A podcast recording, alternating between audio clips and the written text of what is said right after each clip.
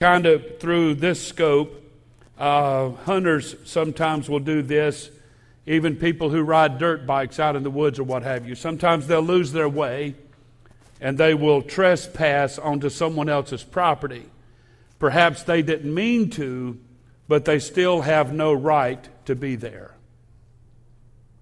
They were not given permission to be there. The only way to rectify this situation is to get back into the parameters that you have permission to be in. The Bible said in Leviticus chapter 5 verse 17, if a soul sin and commit any of these things which are forbidden to be done by the commandments of the Lord, though he wist it not or though he knew it not, yet he is guilty, and he shall bear his iniquity and he shall bring a ram and, and what have you. I'm going to skip verse 18. Verse 19, it is a trespass offering that was just described in verse 18. He has certainly trespassed against the Lord. And this is straying outside of the parameter of God's law, even when you don't know you're doing it. To God, it is a sin. The third uh, part of this and the definition of sin that we can understand is iniquity iniquity, and it's when you willingly and deliberately separate yourself from God. You make a choice to do it. Isaiah 59, verse 2 says, But your iniquities have separated you and your God, and your sins have hid his face from you, and he will not hear. Notice this, this, this, these verses, and, and all of you are familiar with it. In Matthew chapter 7, verse 21, Jesus said, all of you are familiar with this, Not everyone that saith unto me, Lord, Lord, shall enter into the kingdom of heaven, but he that doeth the will of my Father which is in heaven. Many shall say to me in that day, Lord, Lord, have we not prophesied in thy name, and in thy name have we cast out devils, and in thy name have done many wonderful works? Jesus said, Then I will profess unto them, I never knew you, depart from me, ye that work iniquity. It's when people present themselves and pose as a person doing God's work, but in another part of their life, they are deliberately sinning and, and, and separating themselves from God. So, iniquity is when, when you sin deliberately. You know it's wrong, but you're going to do it anyway. I'll give you an example of this. We, we have our students in here. The Bible says uh, for children to obey your mother and father. When you disobey them, it's a sin. I want everybody to understand that, especially our students. It's a sin to disobey them. Of course, if they're telling you to do something sinful, uh, what have you, I believe God has uh, exception for that. If your parents tell you go kill somebody, then you should say no. I'm not going to do that today. But if they tell you something that's normal and customary, it is a sin. Why? Because the Bible said for you to do that. And when you disobey that, you're going against the Bible, not just your parents. It's a sin.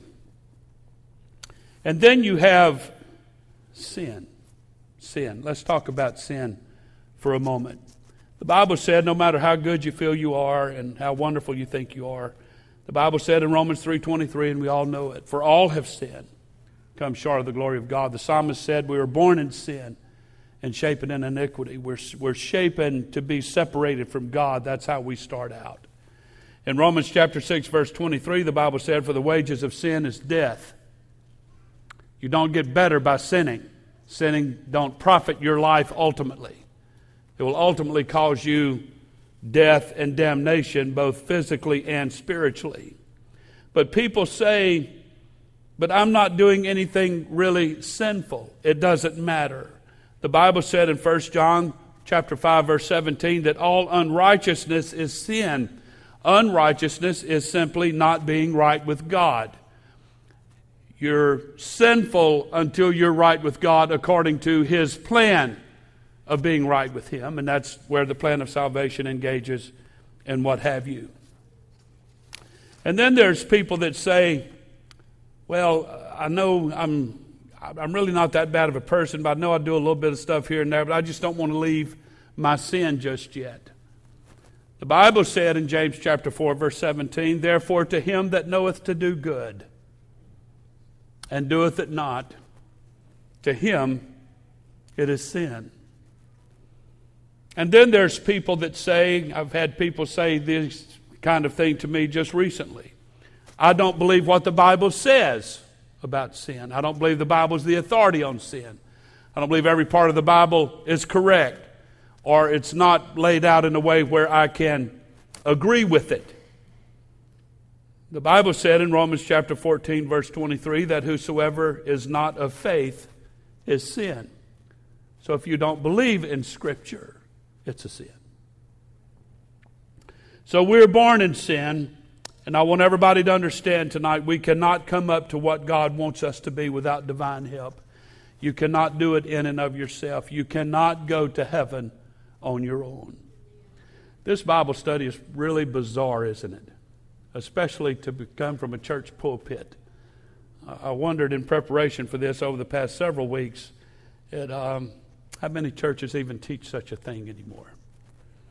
Because of our culture, it's just not really appropriate and correct. So let me ask you a question to continue on tonight. So then, why do we sin? Why, why do we sin? Why do people either unknowingly, knowingly, however you want to state it, why do we do it? Why do we fall into the same trap over and over again when it comes to sin? Most of the sins most of us commit are repeated because we have a propensity and we have a weakness in that area. Why is it that we believe the same lies?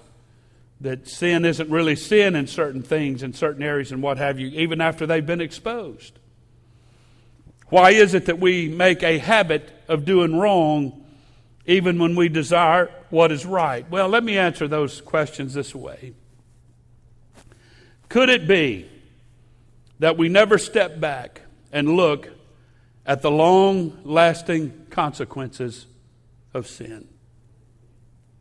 Is it possible that we never step back and look at the long consequences, long lasting consequences of sin?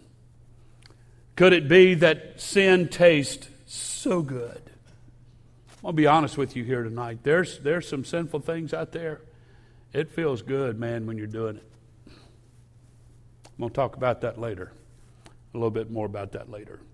But could it be that sin tastes so good, even if it's only for a moment? But what happens is we forget how rotten it makes us feel a little bit later on.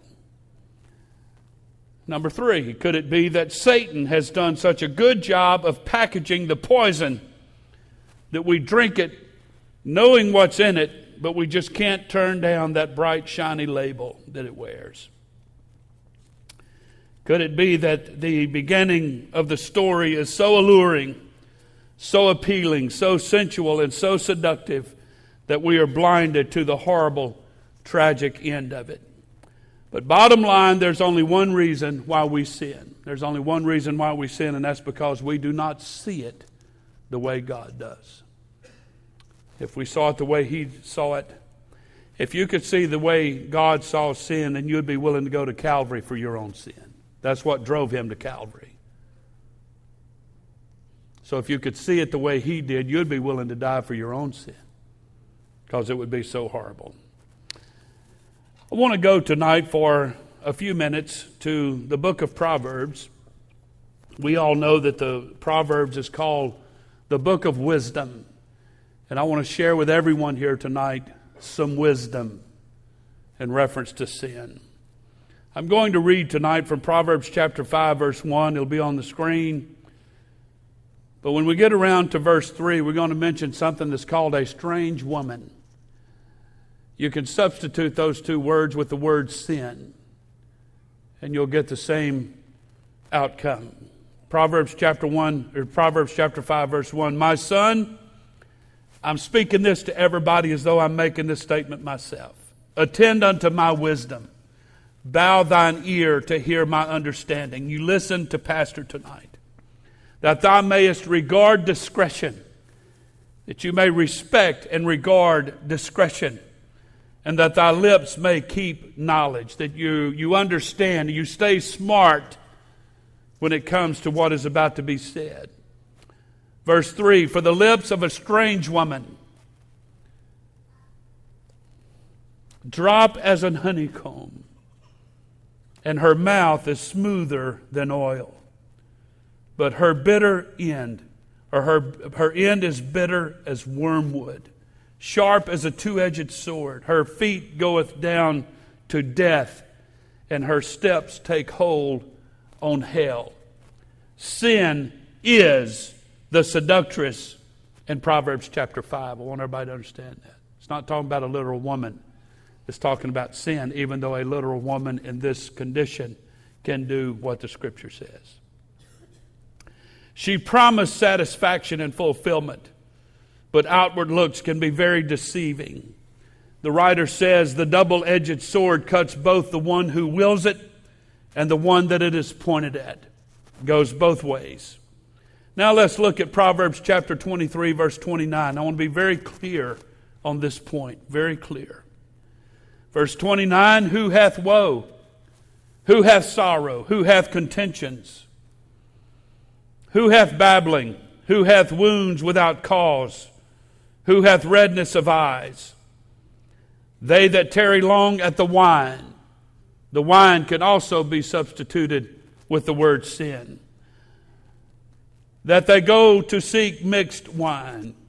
Look not upon the wine when it is red, when it gives its, his color in the cup, when it moveth itself aright. At the last, it bites like a serpent and stings like an adder. I want to make a statement tonight, and I want to make it very strong, very loud, and very clear to everybody here tonight. If it's not applicable to you, don't worry about it. If it is, you need to sit up and listen both feet on the floor, as my fifth grade teacher used to say. The Bible said that wine is a mocker. And I want us to understand here tonight that usually the alcoholic beverage of choice in biblical times was wine. I will concede tonight that it was usually stronger in its alcohol content than wine in our society. But nonetheless, it's talking about an alcoholic beverage. And the Bible uses that as, as much as it did the adulterous woman, it uses wine as a type of sin in this passage. It says, Don't look at it when it's red, when it gives its color, and it moves itself just right. Because in the end, when it's all done, when it's had its way, much as sin is the same way, it will bite like a serpent and sting like an adder. There is a new trend in Pentecost among saints and preachers, and it baffles me, especially among some of our pastors, some of our UP, UPC pastors. They believe that drinking inside your home is okay, just social drinking once in a while outside the home. I'm telling you, folks, here tonight, with everything in me, it is a gateway to something worse. People never stop with that. And people that say, well, I drink it for medicinal purposes, I've only known one man in my entire life. I can tell you who he is and where he lives. If he's still living, to my knowledge, he is. That was given a doctor's prescription to drink a glass of wine every day. If you have a doctor's prescription to do it, we'll talk about that subject. But this business is sweeping, actually, it's going through the United Pentecostal Church, as far as I know, almost like wildfire, that people just don't find it a big deal to go to a restaurant every Friday night and order you whatever you want a Bud, a Bud Light, a margarita, whatever. The Bible teaches that alcohol is a mocker, just like sin is. And it appears to be the very image of joy and celebration. It sparkles in the cup. You can call it casual drinking, you can call it moderate drinking. Listen to Pastor very carefully. People that are a part of Grace Church that does this does not represent Grace Church and what it believes and teaches. And I want everybody to understand that. I don't care whatever else you do here. You fail at representing Grace Church because the Bible teaches it is a mocker. Never thought I'd have to be so fervent about alcohol, but much like sin, it is a gateway to much worse. The following is where it can lead and has led many people and families.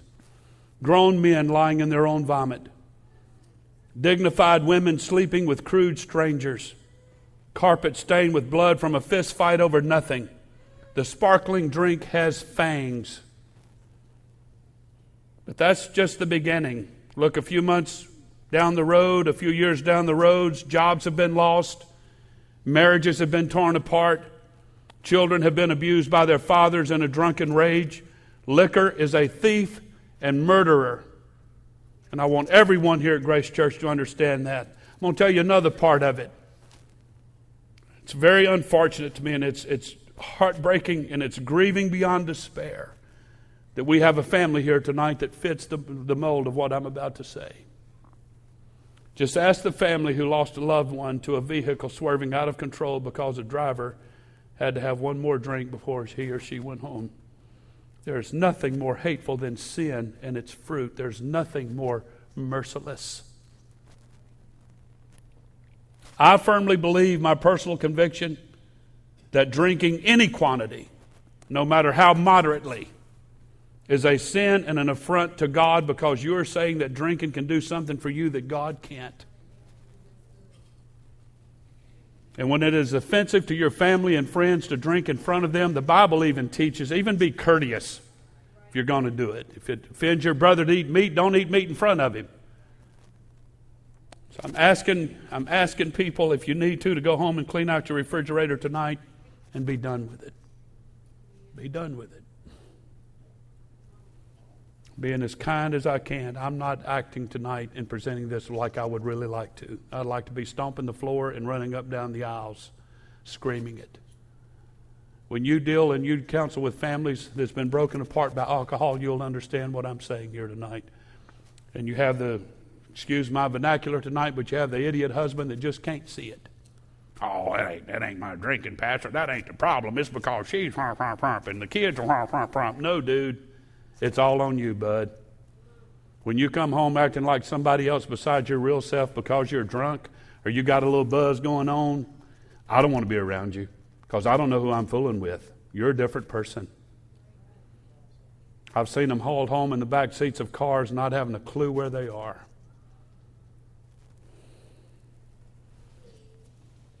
Let me remind you that sin is a seductress, and the Bible said that in Proverbs 5. And it will use, the devil will use any means and he will hit you at your weakest point to get you. And he don't care. I want our young people, I'm glad you're in here tonight. You're hearing a side of pastor you don't usually hear, but I'm teaching Bible tonight, and you can play with it if you want, but in the end, you're going to lose. You hear me? Proverbs chapter 6, verse 20 My son, keep my father's commandment and forsake not the law of thy mother. This is brilliant wisdom. If you have amazing parents, I'm talking to our young people here tonight, and yeah, they might be a little starchy when it comes to church, and no, they're not going to let you do this, and they're not going to let you do that. It's because they care, and they're looking out for your best interest. Embrace your father's commandment and forsake not the law of thy mother. It is heartbreaking, and we're, we're, we're Pentecostals, we're losing our teenagers. Charismatics are losing our teenagers. And a lot of the reasons because they think their mom and dad are stiff and stupid, and they don't know what they're talking about, and they don't understand what's relevant, they don't understand what's culture, and all of that. I've, I've listened to parents, I've heard them cry, I've cried with them over kids that look at their father's commandment and the law of their mother and say, you know what? Take a hike with all that. I ain't doing all that anymore. You're making a mistake. The Bible said to take the law of God and bind them continually upon thy heart and tie them about thy neck. When thou goest, it shall lead thee. Living according to Bible principle and concept, it will lead you in the right direction. When you sleep, it will keep you. When you awake, it'll talk to you, the Bible said. The commandment is a lamp, the law is a light, and reproofs of instruction are the way of life. The Bible never tires or wearies of giving us warnings, showing us how to avoid temptation. Let's continue in Proverbs chapter 6. Lust not after her, sin. Don't lust after sin. Don't lust after her beauty in thine heart. Don't lust after her beauty. Don't lust after the beauty of sin. Neither let her or sin take thee with her eyelids. For by means of a whorish woman a man is brought to a piece of bread, and the adulteress will hunt for the precious life, not for the one that's been used up and spent. He hunts for the innocent, he hunts for the priceless. Sin hunts for the precious. Again, this is a representation, a type of sin. Listen to Pastor. Let's continue in Proverbs 6. Verse 27 Can a man take fire in his bosom and his clothes not be burned? Can one go upon hot coals and his feet not be burned? We all know it tonight. If you play with fire, sooner or later, you're going to get burned. If you play with sin, you'll be destroyed. Living a sinful life, I promise you, when you go beyond this life to eternity, it is never worth it. it is, sin is never worth it. The Bible said in James chapter 1 verse 14, but every man is tempted when he is drawn away of his own lust and enticed. Then when lust is conceived, it brings forth sin, and sin, when it is finished, don't matter what face it wears, doesn't matter how it comes, it can come in any shape, form, it doesn't matter. When sin is finished, it brings forth death. That's the end of it. But the Word of God has given us an antidote for it. There are truths that can save lives from destruction. There are principles that can snatch souls from hell's grasp. There, the truths, all the truths you read in the Bible, all the principles you read in the Bible, it's not just for knowledge. They have to be applied if it's going to work. Did you know you can burn to death in, in, in, inside of a fire escape? It's possible. Did you know you can die of a snake bite with the antivenom on a shelf? Right there. You, you, you, you can die. You can drown within reach of a life preserver. There's a way of escape, and it's called the Bible, but you have to pursue it. You have to go after it. You have to have a hunger for it. And there's scores of people here tonight that have turned their back on sin to the very best of their ability and living according to the truths of the Word of God. I don't want anybody here tonight to be deceived. Don't think there's that one or two little things in your life that ain't a big deal that's a sin. They'll keep you out of heaven. I'm, I'm in the book tonight. So let me give you a couple of reasons tonight as we put down our landing gear. Let me give you some reasons not to sin. Let me give you some reasons not to do it.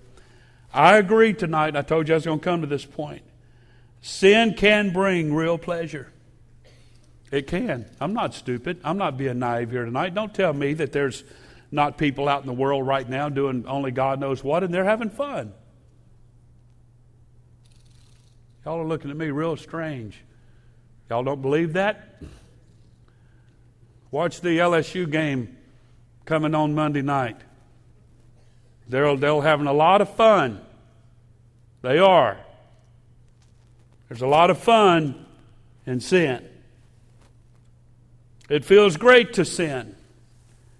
That's why sin is so powerful and so addictive, and it can come in every shape and form imaginable. There are godless entertainers in our culture. Oh my goodness, there's godless entertainers by the scores who are hysterical to see. They're funny to hear. Drugs and sex can, that can make you feel like you own the world. Plenty of people who enjoy their immoral, immoral lifestyle of partying, but there's no lasting satisfaction. And when you burn out with that one thing that made you feel so good at some point, now you have to go on to something else, and it's usually more. It's usually either more of it or it gets worse. Don't make you better. Does it make you a better person? You know, when you have that first affair and you feel all wonderful, after a while you'll get bored with that person. Then you need to go on to someone else, all the while deceiving your spouse at home. It gets worse, not better. And I've not I've done a lot of counseling through the years with affairs, and I've not seen any spouse who's been cheated on say, you know what, I just love them more today than ever because they did that. It doesn't make it better. There's no lasting satisfaction in sin. The Bible said, referring to Moses who lived in Egypt, who back then was the apex of sin, in my opinion. They were the most sinful nation, I believe, as far as God was concerned, that it was in existence. Moses was born and raised there, but he chose to suffer affliction with the people of God rather to enjoy sinning with them, even though it would be for a short time. Sin leaves you feeling empty and unclean and ungratified and hollow and a feeling of guilt and discontentment. Sin causes you to have to lie and deceive. It can cause you to have to cheat and to steal, and it just keeps magnifying and it gets more and more complicated. One of the greatest ways policemen, when they're interviewing someone they suspect of a crime, the, the, one of the ways they catch them is they keep asking the same question and they rephrase it and they'll change it up and they'll rephrase it and change it up. And after a while, people have a, have a very difficult time telling the same lie exactly the same way over and over again. You just can't do it. Sin is such an issue. Listen, that's why when sinners really meet Jesus, they go hog wild and leave all the sin behind. That's why they do it. Brother Anthony Mangun said something in, in camp meeting preaching a, a sermon a number of years ago. I've never forgotten it. He was just pouring his heart out as he always does. And he made the statement he preached one Sunday morning, and he literally, literally had, when he called for the altar service, people started bolting for the door. And he literally had center people trying to come down to the altar to get what he just was just preaching but had to merge and, and, and wade through church people leaving to get to the altar. When sinners really meet Jesus, they gladly abandon their sinful habits in a moment. But you take somebody that's been in church for a few months, a few years, it's all you can do to keep them within the church and to keep them from going out there and doing something stupid. We have a propensity, we're human. But sin never satisfies. Sin never keeps its promise. the second reason I want to give you tonight not to sin the first being that sin does not satisfy, number two, sin leads to more sin. Sin never stops. The Bible said in Proverbs chapter 5 verse 22, the evil deeds of a wicked man ensnare him the cords of his sin hold him fast. When you sin, you get bound up. You tie yourself up. It's bondage. It is. The Bible calls it that. Instead of the sinner being free and the believer being in bondage, actually, it's the other way around. As a lot of our religious element likes to present that today, they're dead wrong. Sin will not, never let you in on this little secret. Let me put it this way Sin says, if you're really struggling with lust, this is what you do. If you just watch that porno flick one more time and you'll get the release you need. That's what sin says. But we all know that people who do that, the only thing that will it will produce is the desire to watch another one. And to watch one that's longer and one that's more perverse. Sin don't make you better. It takes you down a path that leads downhill. The Bible said, the wise man said in Proverbs 27, verse 20, the eyes of a man are never satisfied. Every time you sin, it becomes harder for you to resist and easier to yield. And there's folks here tonight that it's time, past time, for you to dig your heels in the dirt and whatever's going on in your life, it needs to stop. And you no doubt know who you are. Number three, sin leads to worse sins. It's not bad enough that sin leads to more sin, but sin always drags human character and human will down. It makes you lesser of a person, and your will to withstand it gets weaker.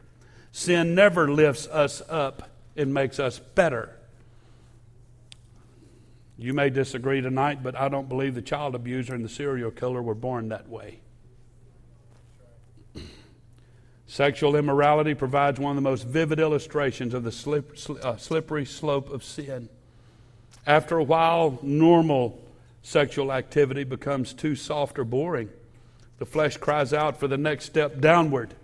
And then the conscience becomes seared, and even perversion becomes a necessary ingredient to, li- ingredient to life. It's because sin is treacherous. And you may say, but I'm not that bad. The Bible said in Proverbs chapter 14, verse 12, that there is a way that seems right to a man, but the end, but in the end, it leads to death. That's what sin does. Am I communicating okay? Does everybody understand here tonight? This isn't optionary material here tonight. When you walk out the building, it needs to be applied. Just because you justify yourself doesn't mean God justifies you. Everyone has a stopping point beyond which they will not go. Listen to Pastor. This is, this is so applicable to Pentecostals that I know. Everyone has a stopping point beyond which they will not go. You know, there's people that'll drink a beer here and there, a glass of wine here and there, but that don't mean you're going to go out and shoot somebody tomorrow.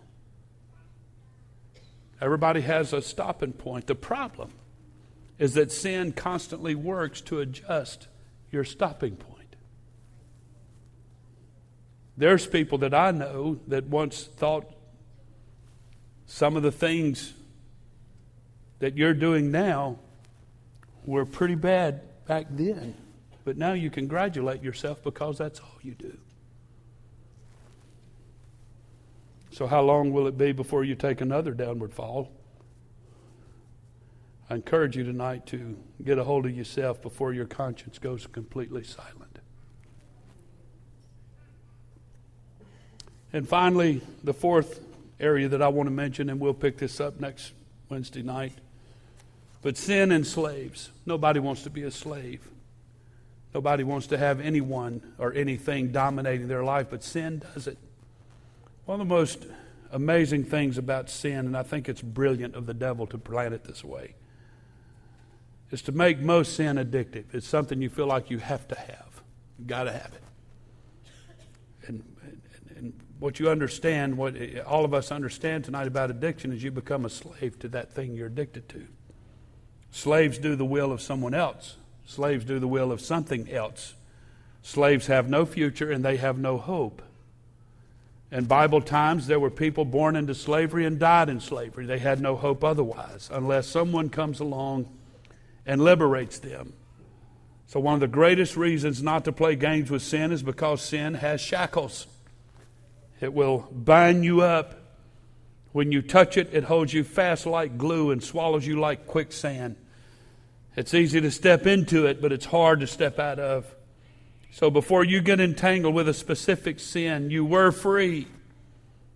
Before you got entangled with a specific sin, you were free. Now you're under its power. Whatever it is, it's controlling you. Don't say, well, that's what I want to do. I'll tell you how you can tell if, you, if, if it's controlling you or not is to try to stop it. And then you'll find out if it's controlling you or not.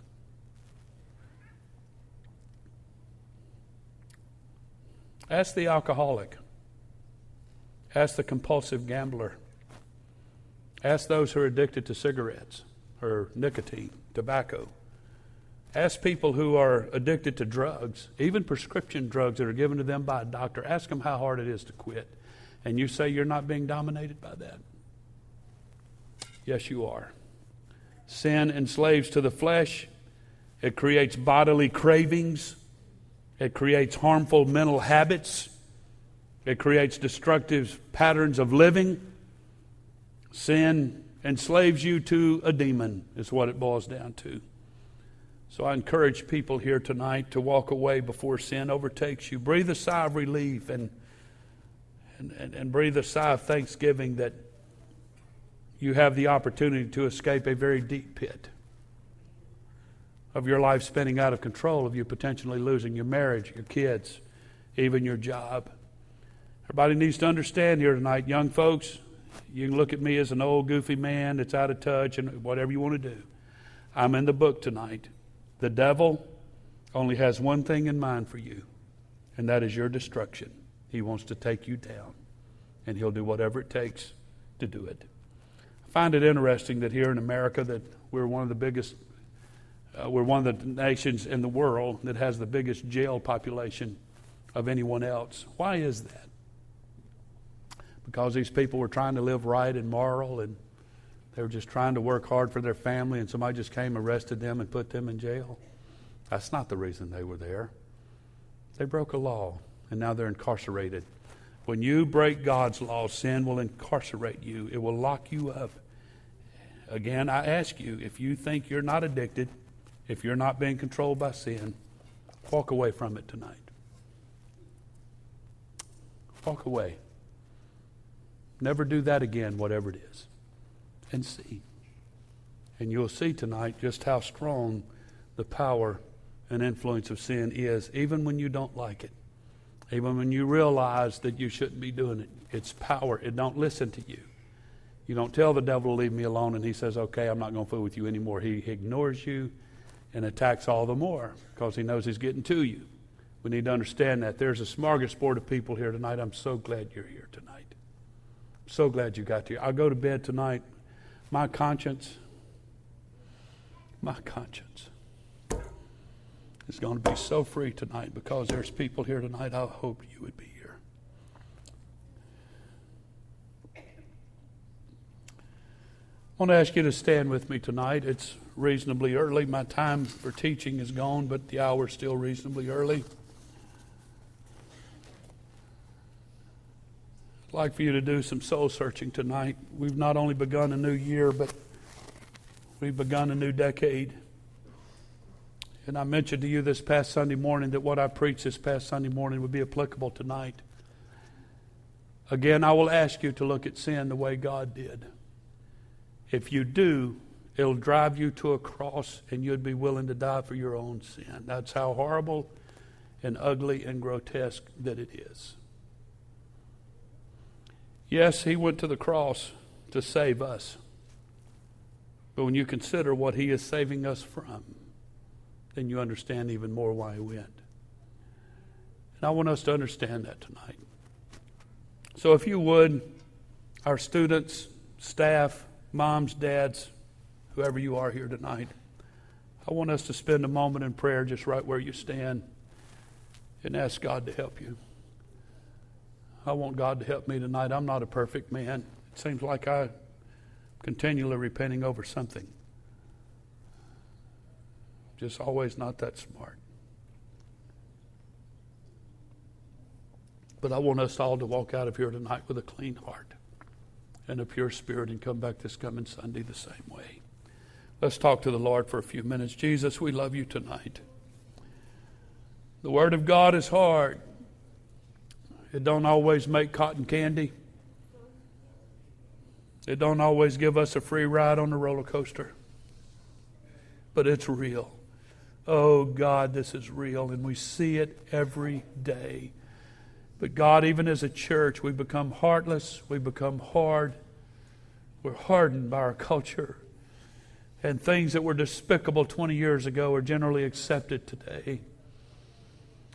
God, we've come a long ways into the arena of sin. We've been drugged there by our culture, but we as Christian people, we as a church, somebody has to stand up and dig their heels in the dirt and say, I'm not going there. I'm not going to believe that. I'm not going to participate. I may be a stick in the mud. I may be a this or a that, but I'm not going to willingly, knowingly step into arenas of sin. God, forgive us tonight. God, that you would forgive us tonight of our sin. There's moms and dads here tonight that need to make a turnaround. The life they've lived for the past years have caused their, caused their kids to go astray. We need to make a turnaround here tonight. We need to make our calling and elections sure. We need to be committed to the cause of the nails, to the cause of Calvary. We need to see sin as it is. We need to name it as it is. We need to understand it as it is and to walk away from it at every cost, whatever it takes. Our homes would be better if we would. Our lives would be better if we would. Our marriages would be better if we did. Our kids would be better if we did. Our culture would be better if we did. If everybody contributed their part to do their best not to sin,